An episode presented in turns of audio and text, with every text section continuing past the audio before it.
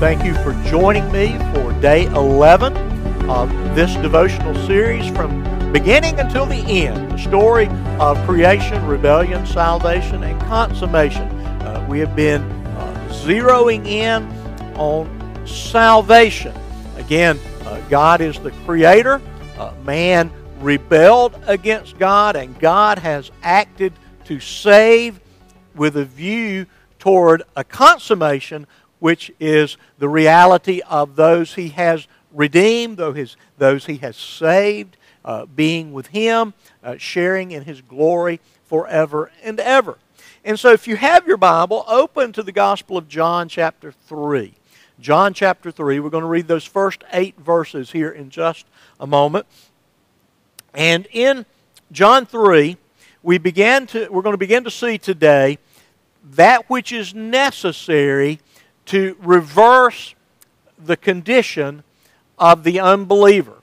Uh, we have described the unbeliever, or at least the Bible uh, describes the unbeliever. They're not my words or the Bible's words, uh, as dead in trespasses and sin, as being spiritually blind, and, and yet at the same time, very actively persisting in rebellion against God. Uh, in that natural state, uh, the unbeliever is both unwilling and unable to do that which God commands. Okay?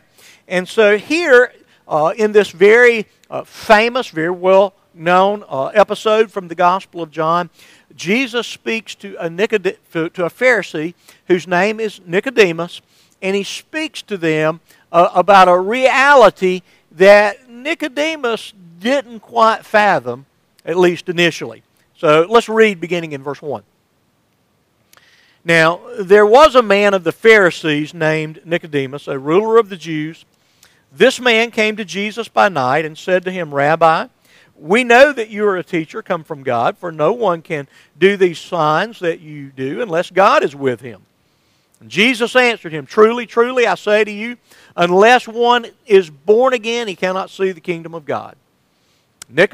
Uh, Nicodemus said to him, How can a man be born when he is old? Can he enter a second time into his mother's womb and be born? And Jesus answered, Truly, truly, I say to you, unless one is born of water and the Spirit, he cannot enter the kingdom of God. That which is born of flesh is flesh, that which is born of spirit is spirit. Do not marvel that I said to you, You must be born again.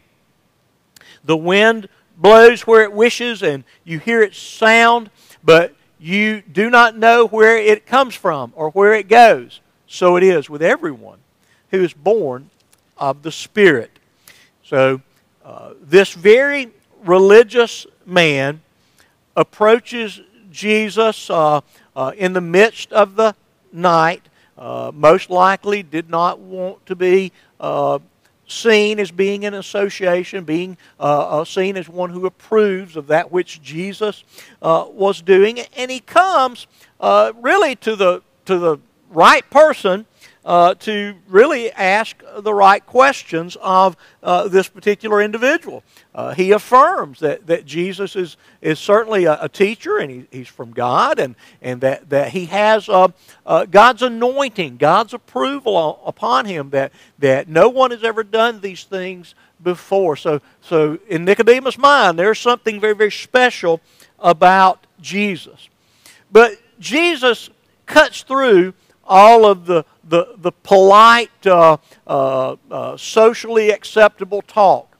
And he gets right to the crux of the issue. He says to this very religious person, essentially, your religion is not enough. And in fact, if we understand the Bible, uh, religion, if it is understood as man's efforts to enter in a relation into the right relationship with God, then religion, by its very definition, will always hinder coming to God for the free gift of salvation in Jesus Christ. That is, we will hold on in our pride to our efforts and refuse to consider them as rubbish and to receive with empty hands the free gift of God.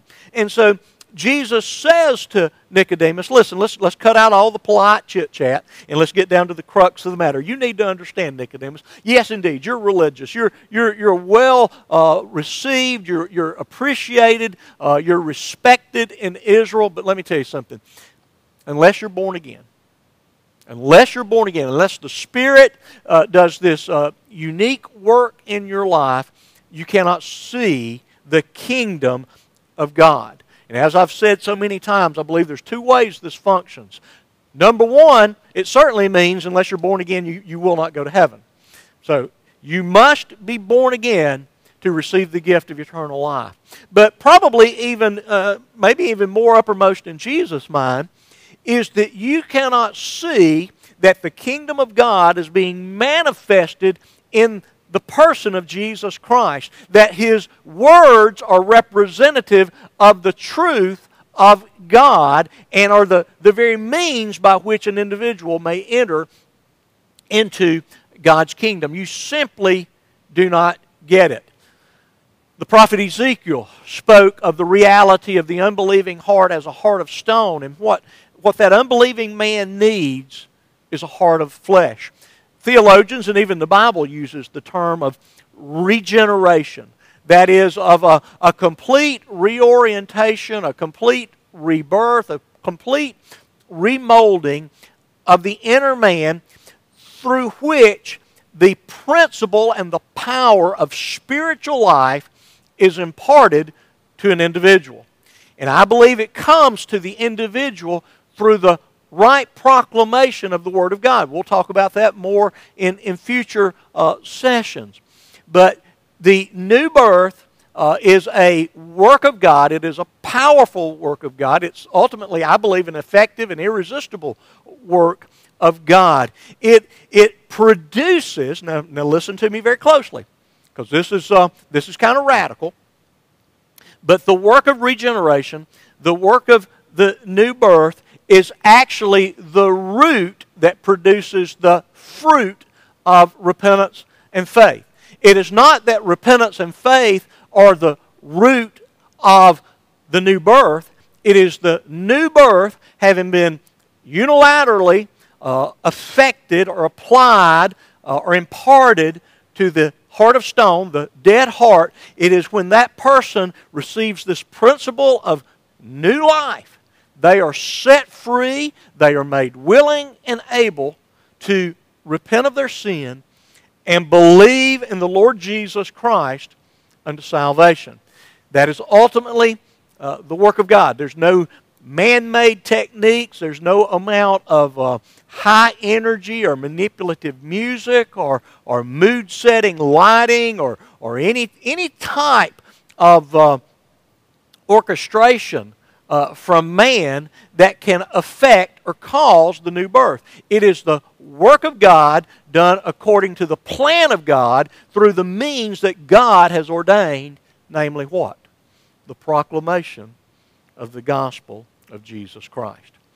And so it's hard to know if you, if you could only say one thing to the unbeliever or the unbelieving world, but certainly on anybody's short list must be Jesus' words here. You must be born again. So the question is have you? Have you been born again? Have you passed from death unto life? I pray that God will bless the balance of your day. Thank you for joining with me this morning, and I will certainly look forward to seeing you again tomorrow. God bless you.